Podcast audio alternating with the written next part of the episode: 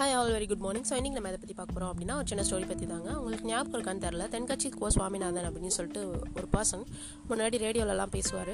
So அவர் வந்து பார்த்திங்கன்னா நிறைய ஸ்டோரிஸ்லாம் சொல்லுவார். ஸோ அவரோட ஸ்டோரி தான் நானும் ரொம்ப நாள் முன்னாடி கேட்டிருக்கேன். அது இப்போ ஞாபகம் வந்துச்சு. சரி உங்ககிட்ட ஷேர் பண்ணலாம் அப்படின்னு சொல்லிட்டு தான் சரி வாங்க பார்க்கலாம். ஸோ என்ன ஸ்டோரி அப்படின்னா ஒரு ஊரில் வந்துட்டு ஒரு சக்தி வாய்ந்த சுவாமியார் வந்திருப்பார். அவர் வந்து பார்த்திங்கன்னா ஒரு கோயிலில் இருப்பார். அந்த கோயிலுக்கு வந்துட்டு அந்த ஊர் மக்கள்கிட்டலாம் சொல்லுவார் இந்த மாதிரி உங்களோட பிரச்சனைகள்லாம் எடுத்துகிட்டு வந்தீங்கன்னா அதுக்கு நான் சரி செய்கிறதுக்கு ஒரு சொல்யூஷன் தரேன் அப்படின்னு சொல்லி சொல்லுவார். சரின்னு சொல்லிட்டு எல்லாரும் வந்துட்டு அவங்களவங்களோட பிரச்சனைகள்லாம் வந்துட்டு சொல்ல முடியாது. எழுதிட்டு வந்து மூட்டையாக கட்டி எடுத்துகிட்டு வர அளவுக்கு அவ்வளோ பிரச்சனைகள் இருக்கும். எல்லாரும் வந்து பார்த்திங்கன்னா ஆளுக்கு ஒரு மூட்டையை கையில் வச்சுட்டு சில பேர் வந்து ஒரு மூட்டை வச்சுருப்பான் சில பேர் ஒரு பை வச்சுருப்பான் சில பேர் வந்து ரெண்டு மூட்டை கிட்ட வச்சுருப்பான். ஸோ இந்த மாதிரிலாம் வந்து எல்லாரும் அவங்கவுங்க பிரச்சனையை வந்துட்டு எடுத்துகிட்டு வருவாங்க. இதை பார்த்தோன்னே ஒருத்தர் ஒருத்தர் பார்க்கும்போதே என்ன நம்ம பிரச்சனையோட அவன் பிரச்சனை அதிகமாக இருக்குன்னு சொல்லிட்டு அப்பயே நினச்சிப்பாங்க.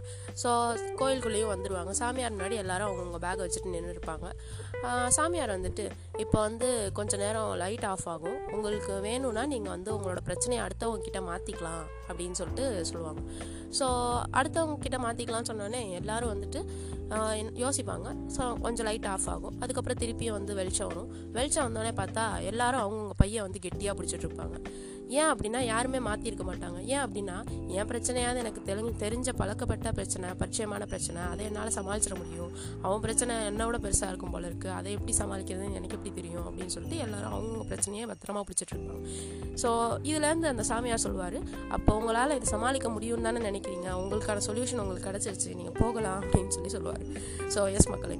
நம்மளோட லைஃப்லேயும் வந்து பார்த்திங்கன்னா இந்த மாதிரி தான். பிரச்சனை வந்துட்டு நம்மளுக்கு சமாளிக்க முடிகிற அளவுக்கு தான் வந்துட்டு பிரச்சனை வந்து நமக்கு வரும்.